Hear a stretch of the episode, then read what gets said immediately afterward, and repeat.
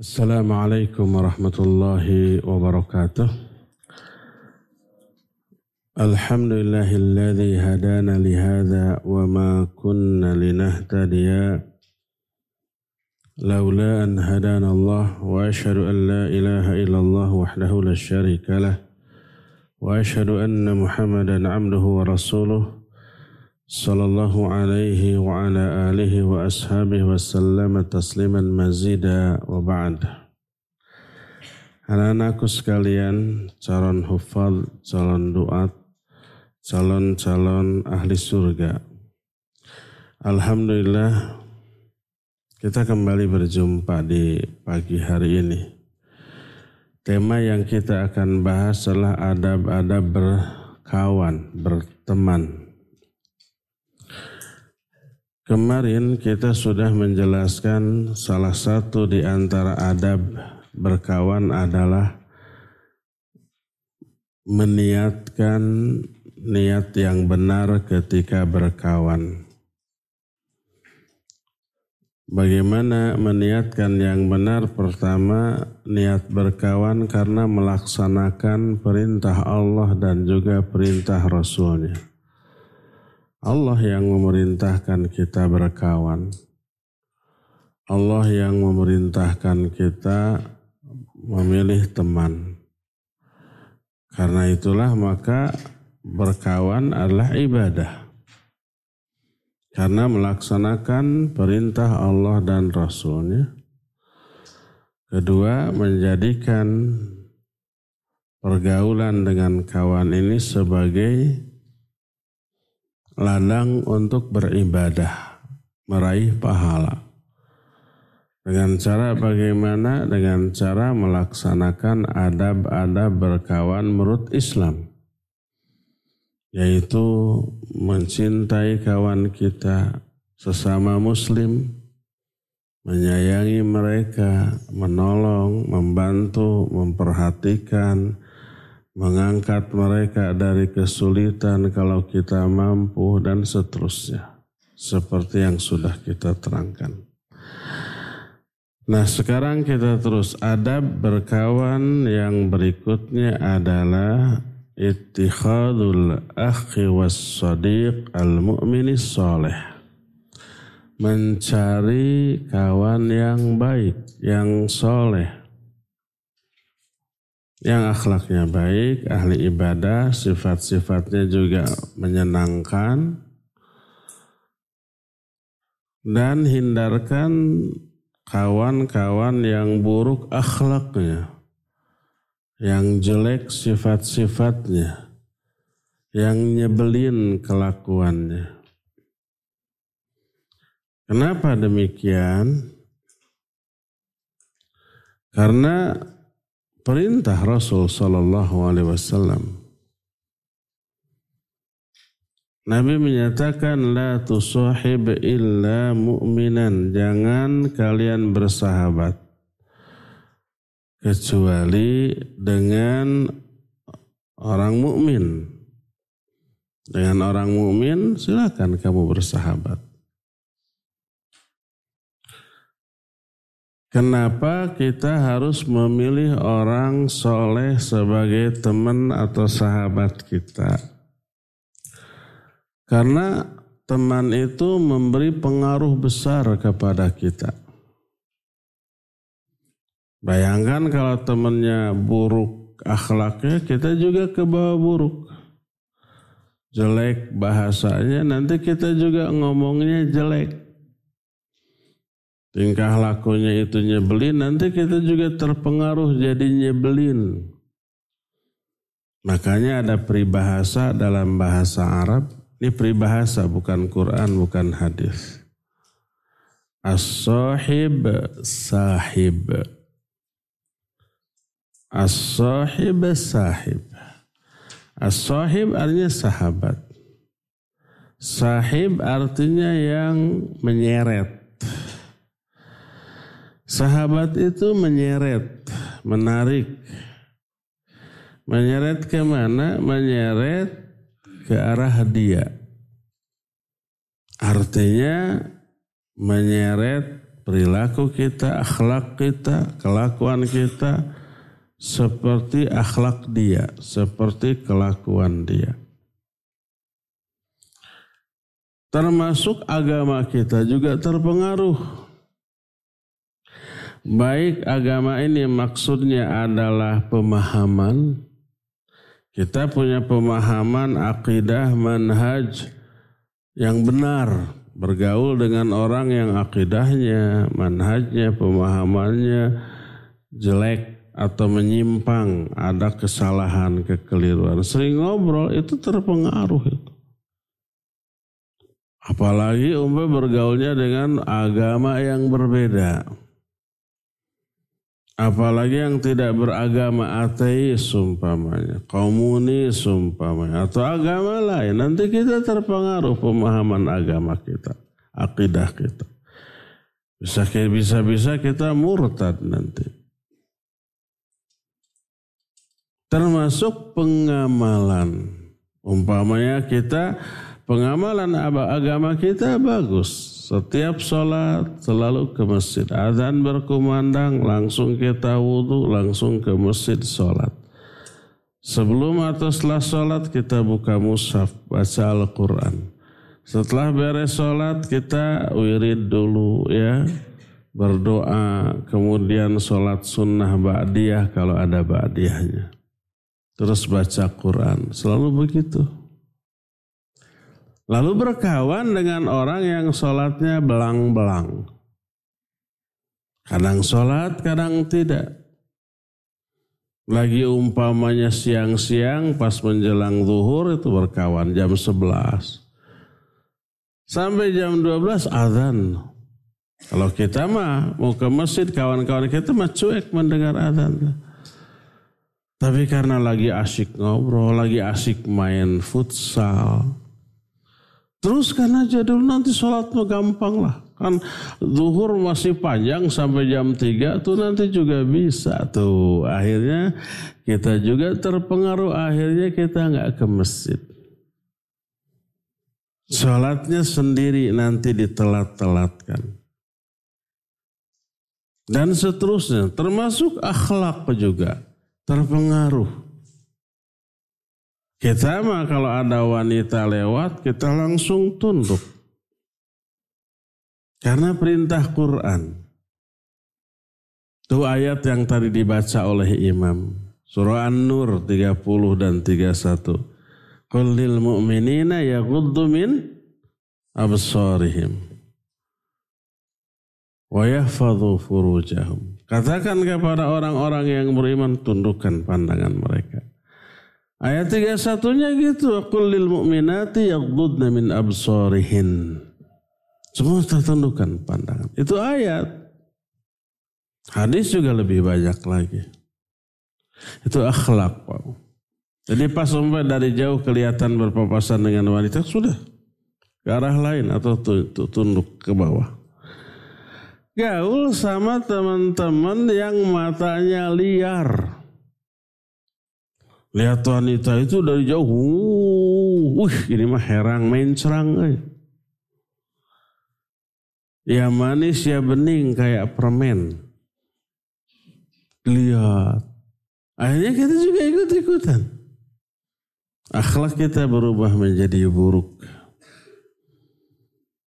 Pas umpamana lapar wah nggak ada makan itu ada tak, uh, pohon jambu orang di, di, diambil. Ma, maling akhirnya. Nggak bisa naik dia apa? Dilempar kena genteng orang. Eh hey, brok lu lari. Kita jadi ikut-ikutan. Oleh karena itulah maka kawan memiliki pengaruh yang besar kepada akhlak kita, agama kita, pemahaman kita, pemikiran kita, tingkah laku kita. Makanya berkata Rasul sallallahu alaihi wasallam, "Al-mar'u Kata Rasul sallallahu alaihi wasallam, "Al-mar'u ala dini khalili falyanzur may yukhalil. Falyanzur ahadukum may yukhalil." Kata Rasul SAW seseorang itu agamanya akan terpengaruh oleh agama kawannya. Almaru ala dini khalil. Falyanzur ahadukum khalil. Seseorang itu agamanya akan terpengaruh oleh agama kawannya, maka hendaklah kalian memperhatikan dengan siapa kalian bergaul. Kalau bergaul dengan orang buruk, kita akan menjadi buruk seburuk kawan kita tersebut. Itu itu itu yang pertama. Alasan kenapa kita ini harus bergaul hanya dengan orang-orang yang baik, yang soleh. Agar kita juga terbawa baik, terbawa soleh. Kitanya umpamanya selama ini lalai dalam melakukan sholat, suka ditunda-tunda, suka belang-belang. Bergaul, bergaul dengan kawan yang sangat memperhatikan sholat. Lagi ngobrol seru, lagi futsal, ternyata tiba-tiba azan berkembang. Eh berhenti dulu ah ke masjid dulu, ke masjid dulu.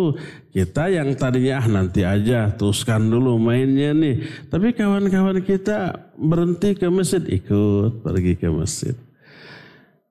Begitu masuk, oh kawan-kawan kita sholat sunat dulu. Kita, kita, kita tidak pernah sholat sunat umpamanya ya. Lihat kawan-kawan kita ikut sholat sunat. Beres sholat salam, wah teman-teman masih wirid, kita juga wirid. Teruslah itu kok sholat sunat lagi ya, kita juga ikut sholat. Setelah, setelah itu ambil mushaf baca Quran. Kan masa kita main sendirian, ah ikut akhirnya kita buka mushaf baca Quran. Begitu terus. Terpengaruh dengan kebaikan kawan-kawan kita. Nah, kawan-kawan di di mana di dunia menjadi orang terdekat, di akhirat juga menjadi orang terdekat. Di akhirat juga tetap kita akan bersama-sama dengan orang yang kita cintai. Kalau umpamanya orang yang kita cintai itu soleh, ahli ibadah, kita gaul dengan mereka, orang soleh, orang ahli ibadah di akhiratnya akan berada di mana? Di surga. Derajatnya tinggi. Kita akan bersama-sama mereka. Kata Rasul sallallahu alaihi wasallam, beliau menyatakan Al-mar'u ma'aman ahabba. Seseorang akan bersama-sama orang yang dicintainya. Terus sampai ke akhirat. Dalam hadis lain ada seseorang yang datang, Ya Rasulullah matasa, wahai Rasulullah kapankah hari kiamat tiba? Syukran zakallah. Dijawab oleh Rasul Sallallahu Alaihi Wasallam, Memangnya apa yang kamu sudah siapkan untuk menghadapi hari kiamat? Jadi Nabi Ali Shallallahu Wasallam tidak menjawab kapan Kenapa Nabi tidak menjawab kapan waktu kiamat? Ada yang tahu kenapa? Cung, cung, cung. Virus, kenapa? Siapa yang tidak tahu? Nah, karena Nabi Muhammad SAW pun tidak tahu. Tak ada yang tahu kapan kiamat terjadi. Jibril tahu apa tidak? Tidak. Siapa yang tahu? Hanya Allah. Makanya Nabi Ali Shallallahu Wasallam menyatakan, Ma'adadalah, apa yang sudah kamu persiapkan untuk menghadapi kiamat? Dia bilang tidak ada. Illa inni uhibbullah wa rasulah. Kecuali saya mencintai Allah dan Rasulnya. Itu aja persiapan untuk menghadapi kiamat. Saya cinta Allah, cinta Rasul alaihi salatu wassalam. Maka kata Nabi alaihi salatu wassalam, anta satakunu ma'aman ahbabta fil jannah. Kamu akan bersama-sama orang yang kamu cintai di surga nanti. Karena yang dicintainya Rasul Sallallahu Alaihi Wasallam akan bersama Nabi Alaihi Wasallam sampai di sana. Oh, si sahabat Yang meriwayatkan hadis ini mendengar obrolan Nabi dengan orang itu menyatakan fa uhibbullah fa uhibbu Rasul sallallahu alaihi wasallam wa Abu Bakar wa Umar wa arju an akuna ma'ahum fil jannah. Mendengar itu maka aku mencintai Rasul Abu Bakar dan Umar. Aku berharap aku akan bersama-sama mereka di surga nanti. Jadi kalau orang yang kita cintai dari sahabat, dari kawanlah orang soleh, kita akan terus sama-sama mereka sampai ke akhirat nanti. Sampai ke surga nanti. Bayangkan kalau yang kita jadikan sahabat, yang kita sukai, yang kita cintai itu orang durhaka. Lalai dalam melakukan ibadah, apalagi beda agama, beda keyakinan.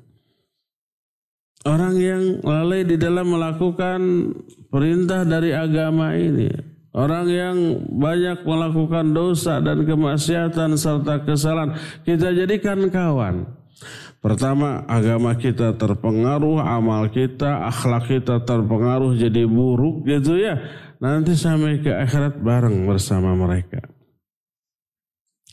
Sedangkan orang durhaka di akhirat tempatnya di mana? di neraka wal billah. Nanti di akhirat berantem tuh. Kita akan menyalahkan kawan kita gara-gara kamu saya jadi masuk terseret ke dalam neraka atau kayak gitu tuh. Waliyadzubillah. Si orang yang diikuti balik menyalahkan kita salah kamu. Kenapa ngikutin saya? Jadi kamu ikut-ikut. Wah, jadi bermusuhan di akhirat. Di, di dunia bersahabat, di akhirat bermusuhan. Semua pertemanan, persahabatan itu akan menjadi, berubah menjadi musuh di akhirat. Saling menyalahkan Termasuk suami istri yang dua-duanya ke neraka saling menyalahkan. Orang tua dengan anak saling menyalahkan. Bertengkar, berantem tuh. Adik dengan kakak, guru dengan murid. Ada guru dan murid yang dua-duanya ke neraka. Ya ada guru yang mengajarkan kesesatan, kebidahan seperti itu. Diikuti oleh muridnya. Berantem nanti. Kecuali persahabatan, perkawanan, hubungan orang-orang yang bertakwa. Karena ketika di dunia orang bertakwa saling menasihati, saling mengingatkan, saling meluruskan, saling membawa kepada kebaikan. Terus itu mas sampai ke akhirat. Allah berfirman dalam Al-Quran, dalam surah Zukhruf ayat 67 Allah menyatakan Al-akhillau yawma ba'duhum li ba'din adu illal muttaqin.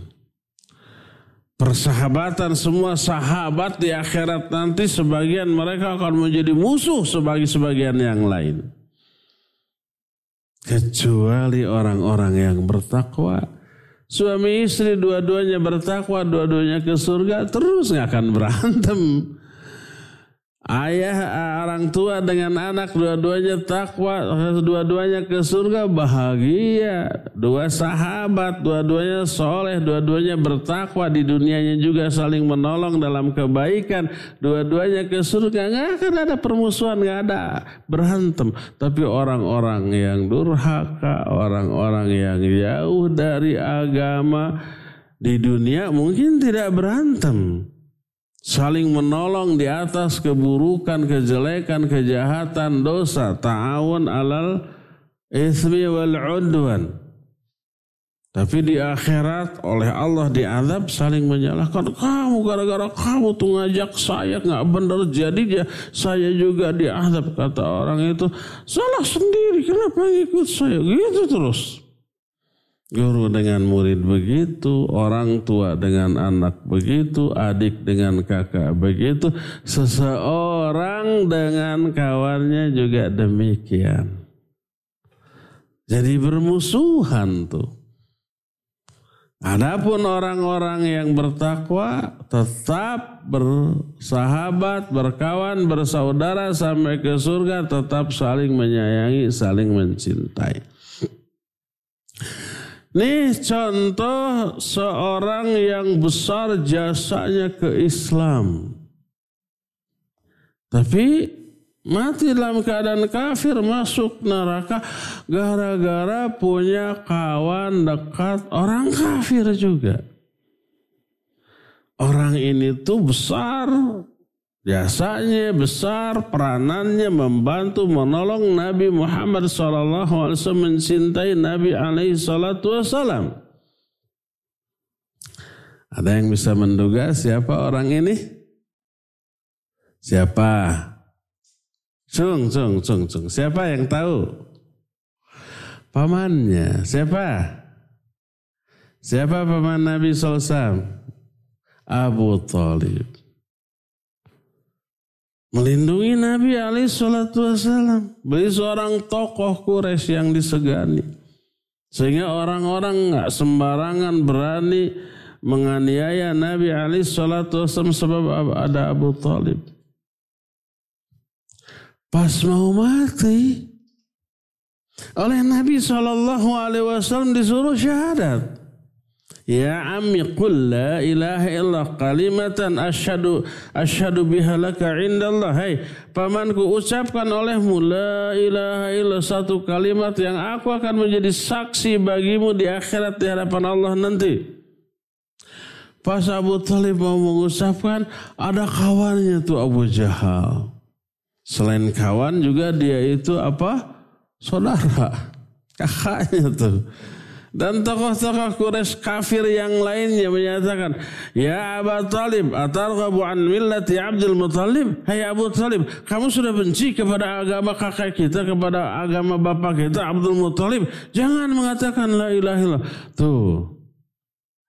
Dicarek, dicarek itu di apa? Di, di dicegah, dilarang. Jangan, jangan, jangan. Aduh, padahal sudah mau ngomong tuh. Lalu oleh Nabi Sallallahu alaihi wasallam dibimbing lagi ya paman ilaha Eh jangan jangan kamu sudah benci kepada agama agama. Akhirnya Abu Talib ceklek mati dalam keadaan tidak mengucapkan dua kalimat syahadat. Mati dalam keadaan kafir. Karena pengaruh siapa? Kawan-kawannya. Mati dalam keadaan sul khatimah. Nabi SAW sampai nangis. Lalu berdoa kepada Allah agar Allah mengampuni dosa-dosa pamannya. Dikabulkan apa tidak? Tidak. Malah turun ayat maka nalin nabi walladzina amanu ayastaghfirul musyrikin.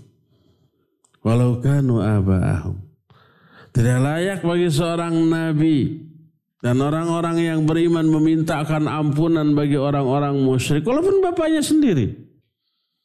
Nggak bisa ditolong tuh.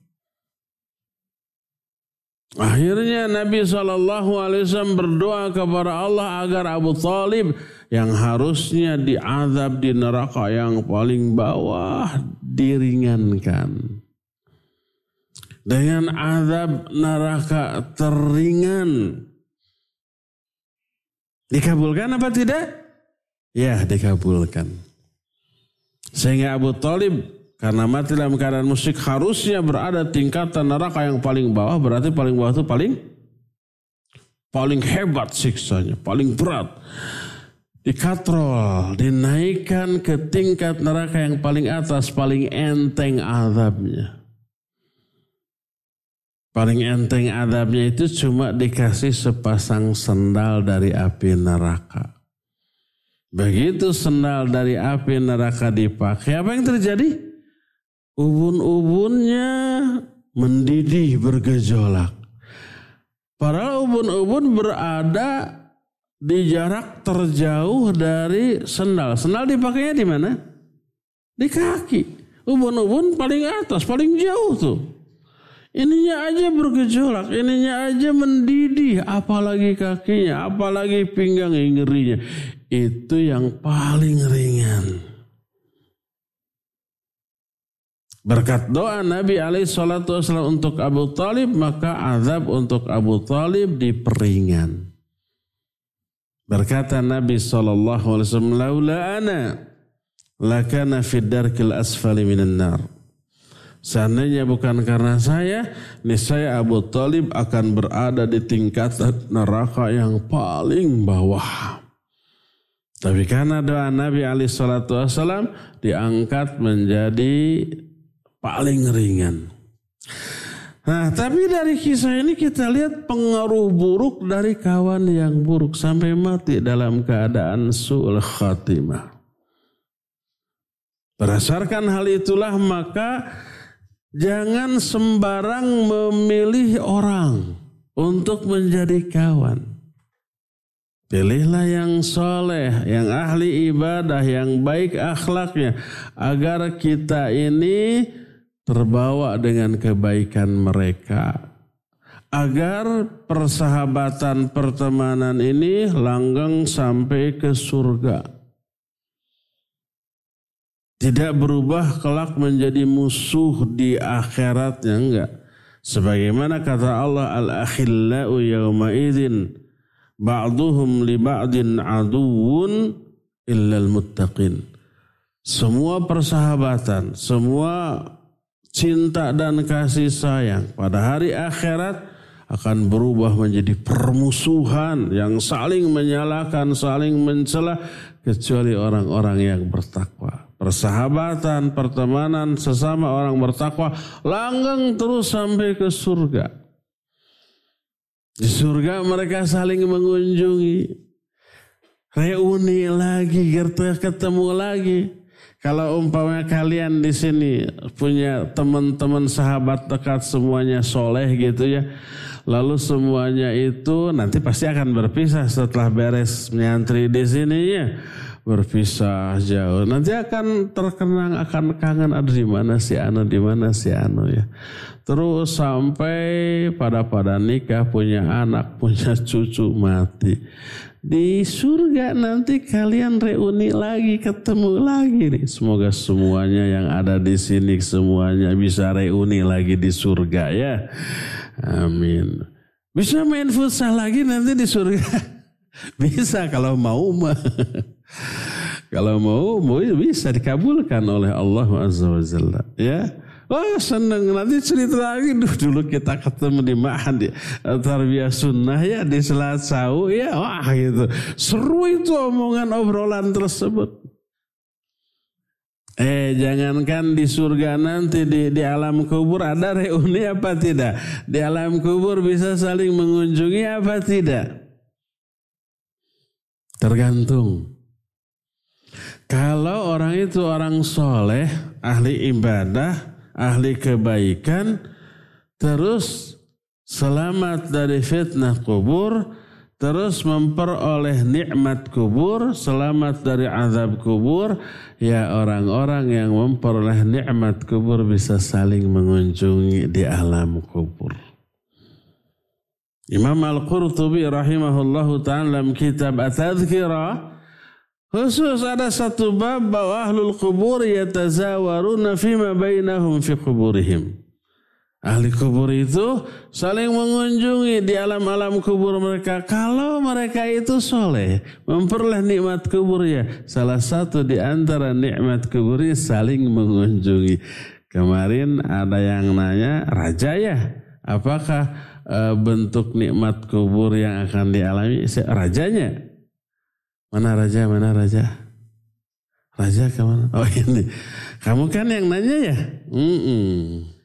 Raja kita yang nanya. Salah satu nikmat kubur bisa saling mengunjungi. Di alam kubur ya. Tidak semua ulama berpendapat demikian. Tapi banyak. Di antara Imam Al-Qurtubi. Mereka saling mengunjungi. Asal apa? Dapat nikmat kubur. Adapun orang yang diazab di alam kubur ya nggak bisa. Harus terus diazab karena dosa-dosanya sampai hari kiamat.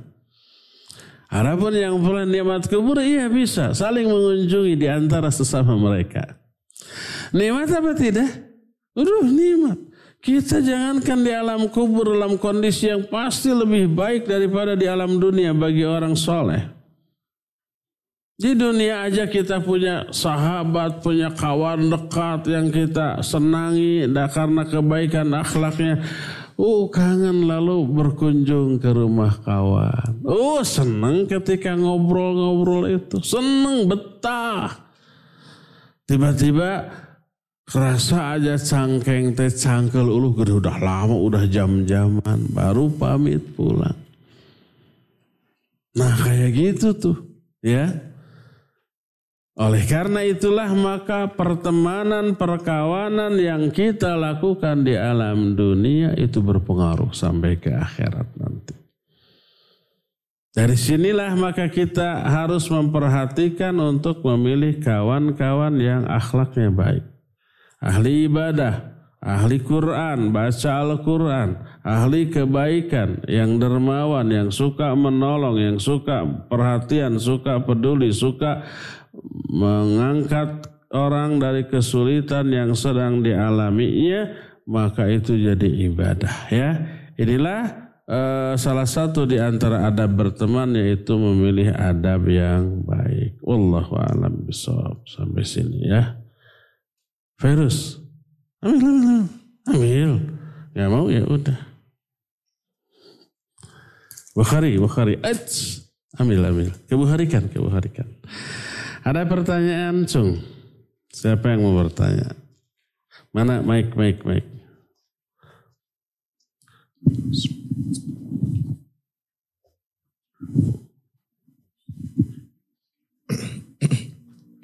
Assalamualaikum warahmatullahi wabarakatuh. Assalamualaikum warahmatullahi wabarakatuh. Uh, nama, nama nama nama Ana Reksa dari Ngamprah. Dari? Dari Ngamprah. Ngamprah, oh tangga. Reksa dari Ngamprah. Bagaimana cara kita keluar dari lingkaran yang di dalamnya itu terdapat sahabat-sahabat yang tidak baik. Sedangkan kita mempunyai sahabat di lingkaran itu saja, tidak tidak mempunyai sahabat di luar lingkaran itu. Apakah kita harus menjauhi lingkaran pergaulan pergaulan itu ataukah kita harus mendakwahi mendakwahinya dengan dengan pelan-pelan? Kedua. Jawabannya kedua. Apakah harus meninggalkan atau dakwahi? Dakwahi. Baik. Reksa udah gitu. Reksa dari Ngamprah pada larang masih se-KBB. Nanti masih sekota. Kalau kawan-kawan kita buruk, nggak ada yang baik satupun. Kasihan. Pastilah ada ya yang baik. Kalau yang dimaksud buruk itu ada satu dua sifat yang kurang baik, tapi secara umum baik, anggap baik. Manusia itu tidak ada yang sempurna, tidak ada yang maksum. Para sahabat maksum apa tidak? Tidak maksum. Para sahabat suka melakukan kesalahan? Iyalah. Kullu bani Adam khatta'un wa khairul khatta'un wa khairul khatta'in at-tawabun. Semua bani Adam pasti melakukan kesalahan. Tapi sebaik-baik orang yang salah adalah yang tobat. Kecuali satu-satu yang masum adalah Nabi kita Muhammad Sallallahu Alaihi Wasallam dan para Nabi seluruhnya masum. Nah, jadi kawan kita juga gitu. Pastilah ada satu dua keburukannya, tapi secara umum baik. Anggap baik. Nah, kalau umpah kawan-kawan bergaul kita rata-rata punya banyak keburukan. Ada kebaikan tapi lebih banyak keburukannya. Apa yang harus kita lakukan? Dakwahi mereka bimbing mereka, pengaruhi mereka dengan pengaruh yang baik. Umpamanya nih kita lagi ngobrol-ngobrol. Kawan-kawan ini suka melalaikan sholat. Pas azan, kata kawan kita, nantilah sholat matu. Masih seru nih ngobrol. Udah kita tinggalkan saja. Kita kasih kasih apa namanya? Kasih nasihat, kasih penjelasan. Hak Allah harus didahulukan daripada hak kawan-kawan. Jadi kita uh, ini karena sholat aja, kita sholat aja. Nanti beres sholat kita main lagi. Kalau kekeh mereka enggak sampai ngejek kita, oh sok soleh. Wow, emangnya pasti ke surga. Kita jawab, kalau yang sholat tepat waktu aja belum tentu ke surga, apalagi yang melalaikan sholat. Kan ada teman-teman kita yang suka Allah ibadah juga belum tentu ke surga. Ngaji juga menghafal Quran juga belum tentu ke surga. Apa jawab kita? Betul. Kalau ahli ibadah aja belum tentu ke surga apalagi yang melalaikan ibadah. Saya hanya berusaha melaksanakan apa yang Allah perintahkan. Ke surga atau enggaknya Allah nanti yang menentukan dan Allah pasti adil. Tidak akan zalim. Tidak akan menyia-nyiakan amal hamba-hambanya. Ada tuh orang kalau kita di sini suka ada pengajian banyak ibu-ibu, bapak-bapak, ada yang memprovokasi, lo ngaji ke sana juga belum tentu jadi baik, jadi soleh, jadi ah, masuk ke surga. Ada yang mempengaruhi begitu ya. Ada yang ngomong ke saya begitu. Saya bilang jawab begini. Kalau yang ngaji aja belum tentu ke surga. Apalagi yang tidak ngaji. Apalagi yang anti ke pengajian. Ya enggak. Sama dengan begini. Makan bergizi. Belum tentu sehat. Belum tentu enggak kena sama covid lah. Ngapain makan. Kita bilang kalau yang makan saja belum tentu sehat. Apalagi, apalagi yang apalagi yang tidak makan. Kalau yang tidak makan dipastikan nggak sehat itu. Ya. Yang makan pasti sehat, ya lebih besar kemungkinan sehat walaupun mungkin saja kena penyakit mungkin. Salah satunya dari makanan mungkin. Tapi jawablah begitu ya. Nah, jadi pertama kalau kita punya kawan yang link, yang karakternya tidak bagus, dakwahi Ya. Jadikan kawan kita ini sebagai medu, orang-orang yang kita dakwahi. Kedua, ya, kalau kekeh mereka tidak mau, jangan sampai kita terpengaruh. Jangan sampai terpengaruh dengan keburukan mereka. Kita ke masjid, mereka dia bisa, ah saya tetap ke masjid. Walaupun diajak nggak masalah, ya. Kita ke masjid, setelah itu gabung lagi nanti. Sekali mereka nggak nurut, lama-lama insya Allah bisa nurut. Asal kita yang istiqamah. Kalau ternyata mereka kukuh dan kelihatannya lambat laun kita seperti terpengaruh oleh mereka, maka tinggalkan mereka. Kalau kita tidak bisa mempengaruhi mereka, tinggalkan. Lebih baik nggak punya kawan daripada punya kawan tapi memberi pengaruh buruk kepada kita, ya. Lebih baik kita sendiri. Wallahu a'lam. Ya, siapa lagi yang mau tanya?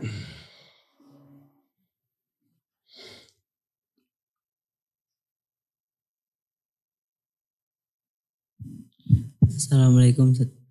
Waalaikumsalam warahmatullah. Nama Ana Sutiana. Sutiana. Panggilannya Suti apa anak? Suti. Suti. Ayo, dari? Dari Cipongkor. Cipongkor teh mana? Cililin. Cililin. Nah, sok Suti. Apakah tetap sah sholat kita ketika jidat saat sujud terhalangi atau tertutupi oleh sesuatu, misalnya seperti peci lainnya? Baik, barakallahu fiq. Sutiyono. Sutiana. Iya, Apakah kalau kita sujud terhalang oleh sesuatu?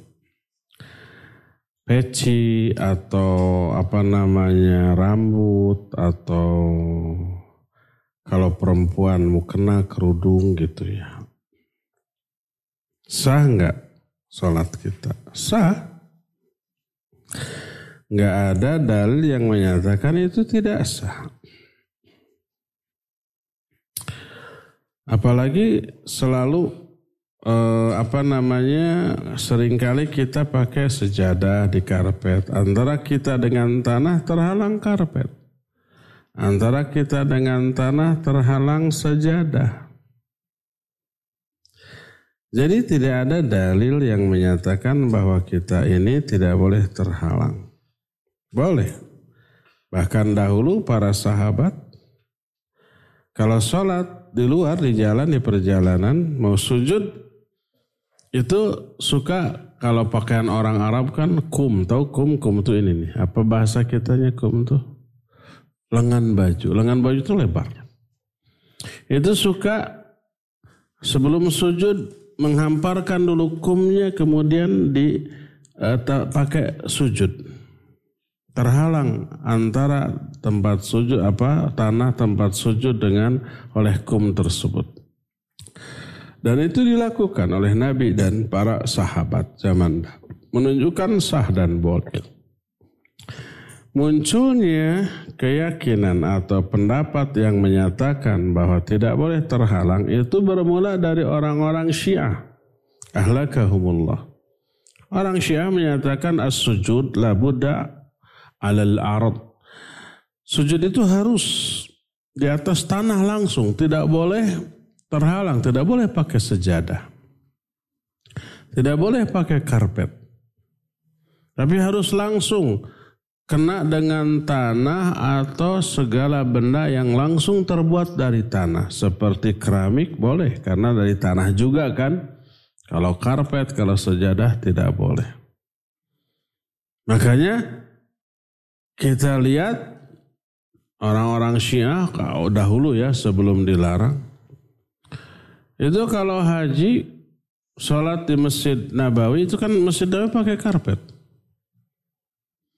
Bagus karpetnya. Lebih bagus dari karpet kita. Karena karpet kita bagus apa tidak nih? Bagus. Bagus satu ya. Tapi itu lebih bagus, lebih tebal.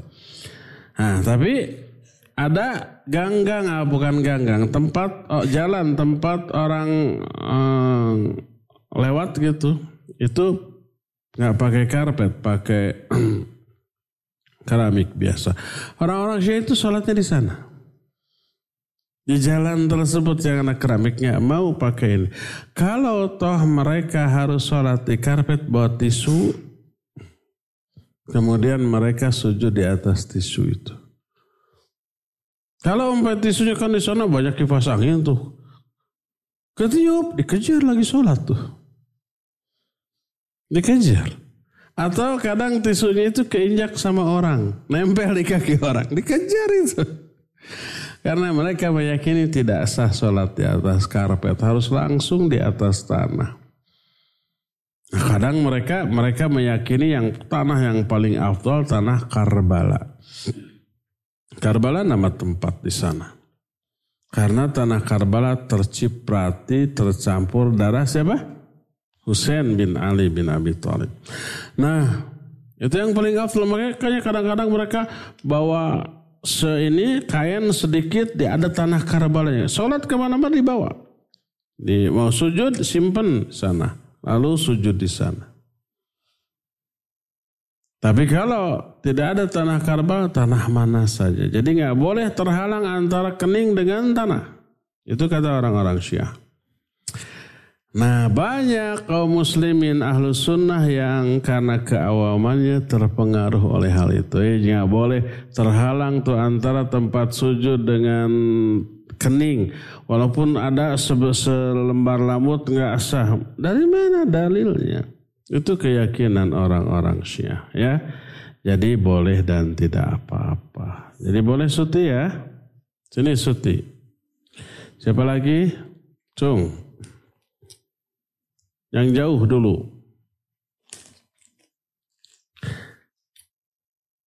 Assalamualaikum Ustaz. Waalaikumsalam warahmatullah. Nama Ana Raffi. Siapa? Raffi. Raffi. Pakai amat nggak? Nggak. Raffi dari? Cimahi. Cimahi. Apa satu hukumnya menggunakan as-salatu khairu minan naum saat, saat adzan subuh? Apa hukumnya menggunakan melafadzkan taswib? Namanya taswib. Taswib itu as-salatu khairum minan naum. Kalau Allahu Akbar, Allahu Akbar namanya apa? Takbir. Kalau hayya ala sholah, hayya ala falah, apa namanya? Hayhalah.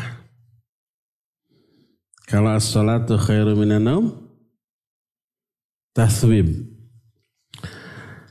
Pada sholat subuh, Iya, ulama ikhtilaf. Tapi jumhur ulama menyatakan ya sunnah. As-salatu khairum minan naum. Dan itu diterapkan di Masjidil Haram, Masjid Nabawi. Ketika mereka azan subuh pakai as-salatu khairum minan naum.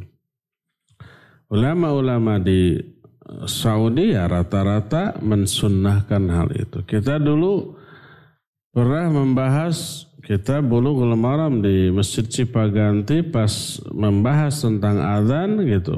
Syekh Utsaimin menerangkan bahwa yang yang kuat adalah yang menggunakan as-salatu khairu minan itu di azan subuh. Ini pendapat pertama. Pendapat yang kedua bahwa tasbih itu dilakukan di azan awal sejam sebelum adzan subuh. Kalau sekarang adzan subuh umpama setengah lima. Sekarang jam 4.39 ya adzan subuh di kita. Maka sejam sebelumnya adzan awal. Nah di sanalah meng mengumandangkan tasbih. As-salatu khairum minan naum. Maksudnya salat di sana salat apa? Salat tahajud. Itu lebih baik daripada tidur membangunkan orang untuk sholat tahajud. Tapi kalau di Mekah dan Madinah, azan awal sejam sebelum azan subuh tidak ada as-salatu khairu minan naum. Jadi kadang-kadang orang Indonesia atau orang luar negeri mau haji mau umrah itu nggak tahu jadwal sholat subuh. Pas umpamana jam 4 azan. Kan kita kadang-kadang ada jadwal sholat subuh jam 4 ya, bulan-bulan apa gitu, bulan Juli, Agustus kalau gitu nanti jam 4-an tuh. Sekarang bulan apa? Februari ya? Maret ya, masih ini ya. Tapi nanti akan ada jadwal sholat subuh ke jam 4, kadang jam 4 kurang ada ya, pernah. Nah di sana jam 4 azan.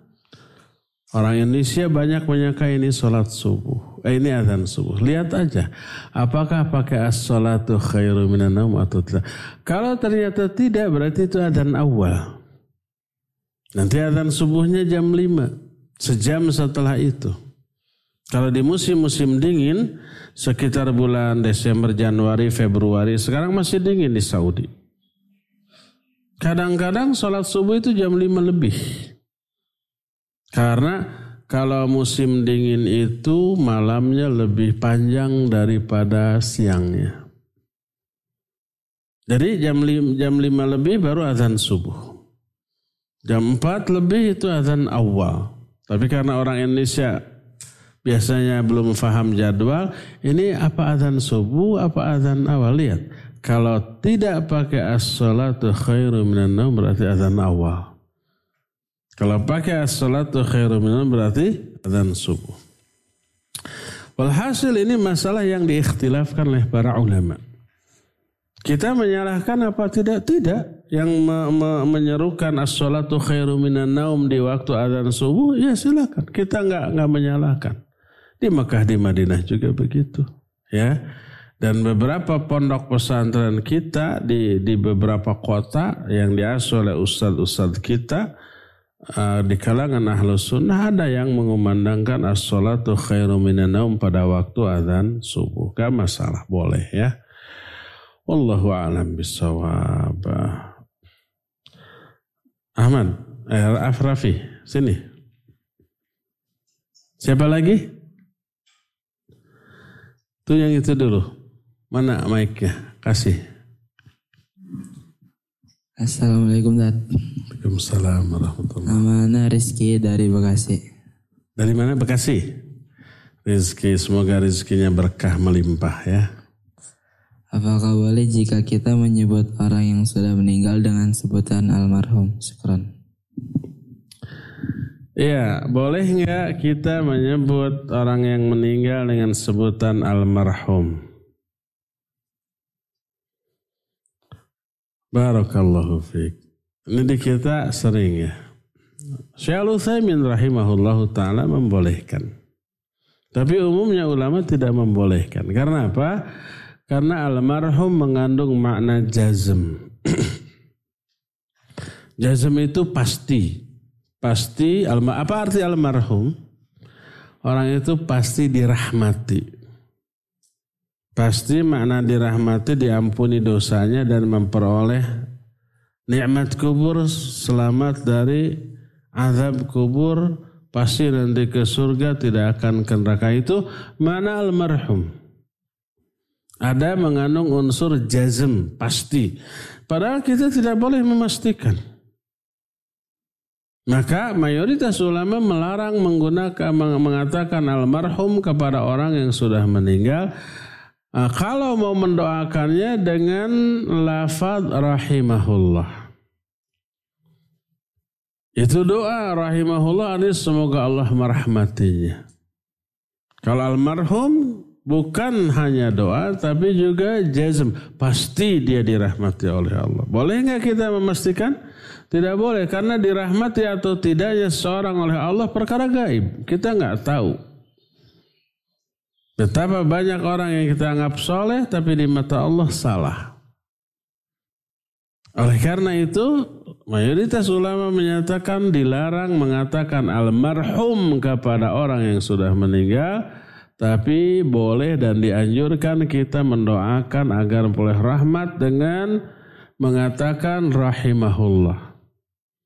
Berkata umpamanya para ulama, berkata Imam Bukhari rahimahullah. Tidak dikatakan berkata almarhum Imam Bukhari. Pernah dengar gitu? Gak pernah. Tapi rahimahullah. Berkata Imam Syafi'i rahimahullah. Tidak almarhum. Berkata umpamanya Imam Ibn Qayyim rahimahullah. Bukan berkata almarhum Imam Ibn Qayyim. Kita nggak pernah dengar kayak gitu ya. Jadi rahimahullah. Nah, jadi mayoritas ulama melarang mengatakan almarhum kepada orang yang sudah meninggal karena kata almarhum mengandung jazm. Apa jazm itu tadi? Memas memastikan. Dan kita tidak boleh memastikan. Kita hanya boleh mengatakan rahimahullah.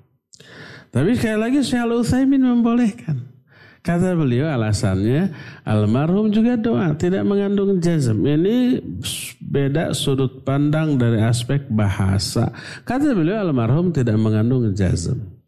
Itu mengandung doa. Semoga Allah merahmatinya. Jadi kata beliau boleh. Ikhtilaf para ulama.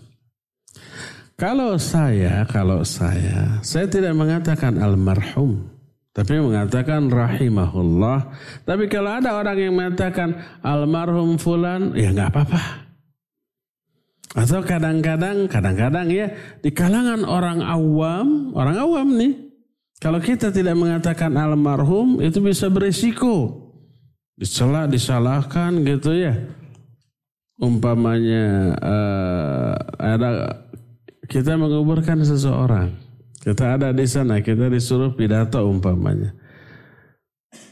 Atas nama keluarga orang tersebut. Maka kalau saya mengatakan berupaya saya berbicara atas nama keluarga si fulan rahimahullah.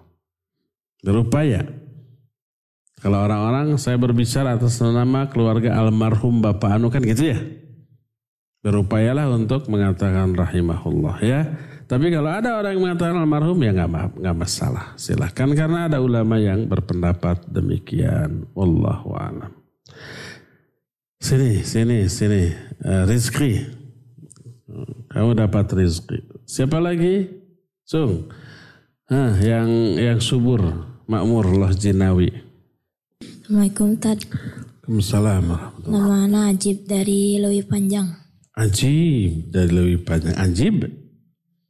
Ajib. Hewan apa saja yang sunnah dibunuh dan ha yang haram untuk dibunuh? Dan apakah kalau membunuh hewan yang haram untuk dibunuh, apakah termasuk akhlak yang buruk? Hewan apa saja yang haram untuk dibunuh dan yang tidak boleh dibunuh gitu? Taib barakallahu fiqh. Kalau dibunuhnya untuk dimakan, semua hewan yang halal boleh. Ayam, kambing, sapi, Tapi dengan cara disembelih, dibunuhnya ditusuk dengan pisau nggak boleh. Punggungnya sampai mati nggak boleh, haram. Tapi kalau disembelih boleh. Nah, tapi kalau umpamanya binatang yang tidak boleh dimakan lalu kita bunuh. Ada yang memang diperintahkan untuk dibunuh yaitu semua hewan yang membahayakan manusia.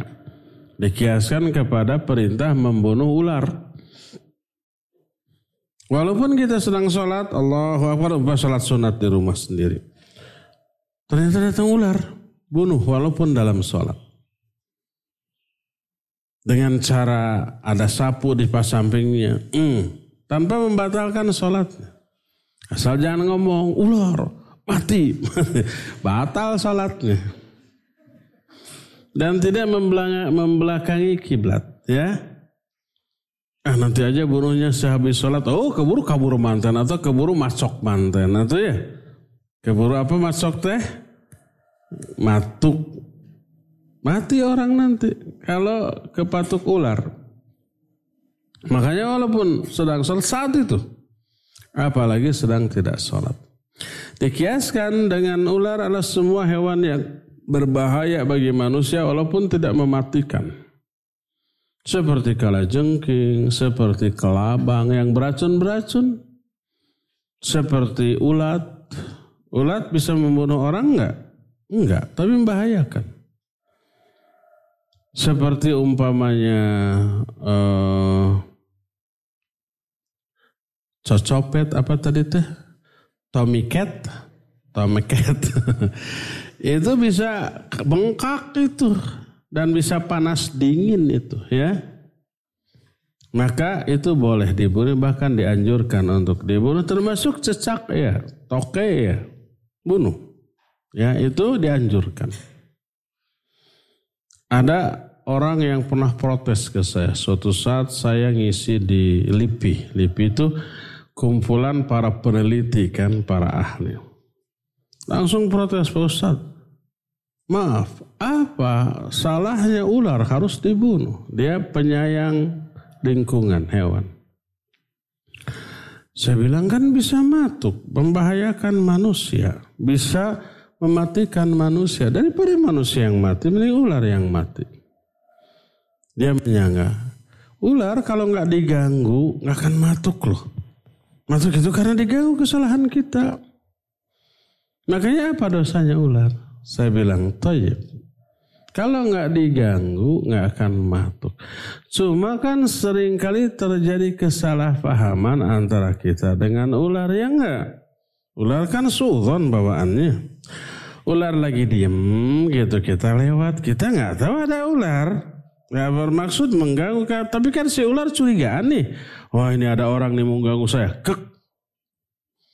Kalian umpamanya lagi main futsal. Plung si bolanya kanubala. Apa kanubala itu artinya? Ke tempat yang bala. yang banyak alang-alangnya. Diambil. Di sana ada ular.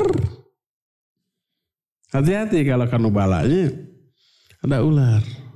Datang kita mau ngambil bola. Si ular apa? Sudon. Curigaan. Wah mau ganggu saya. Pas kita ngambil bola di hadapan ular. Gawak. Cok. Kayak gitu tuh. Ular kan suudonan saya bilang. Daripada ular yang mati, eh, daripada kita yang mati, ular yang mati itu. Betul ular kalau nggak diganggu nggak akan mati. Katanya ya, katanya ular itu kalau umpamanya um, hmm, apa namanya kita diem gini nggak akan matuk sampai ngaleor ke dia dibiarkan. Dia lus-lus nggak akan matuk katanya. Tapi kan kitanya kadang-kadang karena jijik karena takut akhirnya kasar memperlakukan uh begitu kan? Akhirnya matuk dia. Nah karena keawaman orang tentang karakter orang tentang karakter ular ya bisa aja kita dipatuk. Dan karena seudon ular bisa aja kita dipatuk ya. Akhirnya demikian. Jadi itu yang boleh dibunuh, bahkan dianjurkan dibunuh. Adapun yang lain yang tidak mengganggu nggak, maka tidak boleh dibunuh. Boleh nggak membunuh semut? kalau sengaja ada semut, semut lagi baris di tinesan hiji-hiji gitu, nggak boleh. Tidak boleh sengaja begitu. Jadi kalau ada uh, semut merayap, tiup aja, puh gitu. Kecuali semut kararangge, tahu kararangge yang semut api apa yang agak besar terus warnanya kuning gitu ya, itu beracun, boleh dibunuh. Dan begitu menggigit bisa bengkak kita. Tidak boleh membunuh semut secara sengaja. Tapi kalau kita melihat ada kerumunan semut di rumah, ada kopi tumpah dikerubuti semut, atau bekas kopi nggak habis, di si gelasnya, piringnya segala macam dikerubuti semut. Kita mau membersihkan kan nggak mungkin ngusir pergi pergi pergi nggak mungkin kan? Akhirnya kita sapu. Ada yang kebunuh? Pasti ada satu dua. Atau gelas, wah kerubutis semut. Kan nggak mungkin, tang tang tang, eh pergi pergi, akan pergi. Sampai manisnya habis. Sedangkan kita butuh gelas itu saat suci. Pasti banyak semut yang mati maka nggak apa-apa. Karena sesuatu yang tidak bisa dihindarkan ya. Cukup ya sampai di sini insyaallah kita jumpa kembali Jumat yang akan datang. Subhanakallahumma bihamdik asyhadu an la ilaha illa ant astaghfiruka wa atubu ilaik. Walhamdulillahirabbil alamin. Wassalamualaikum warahmatullahi wabarakatuh.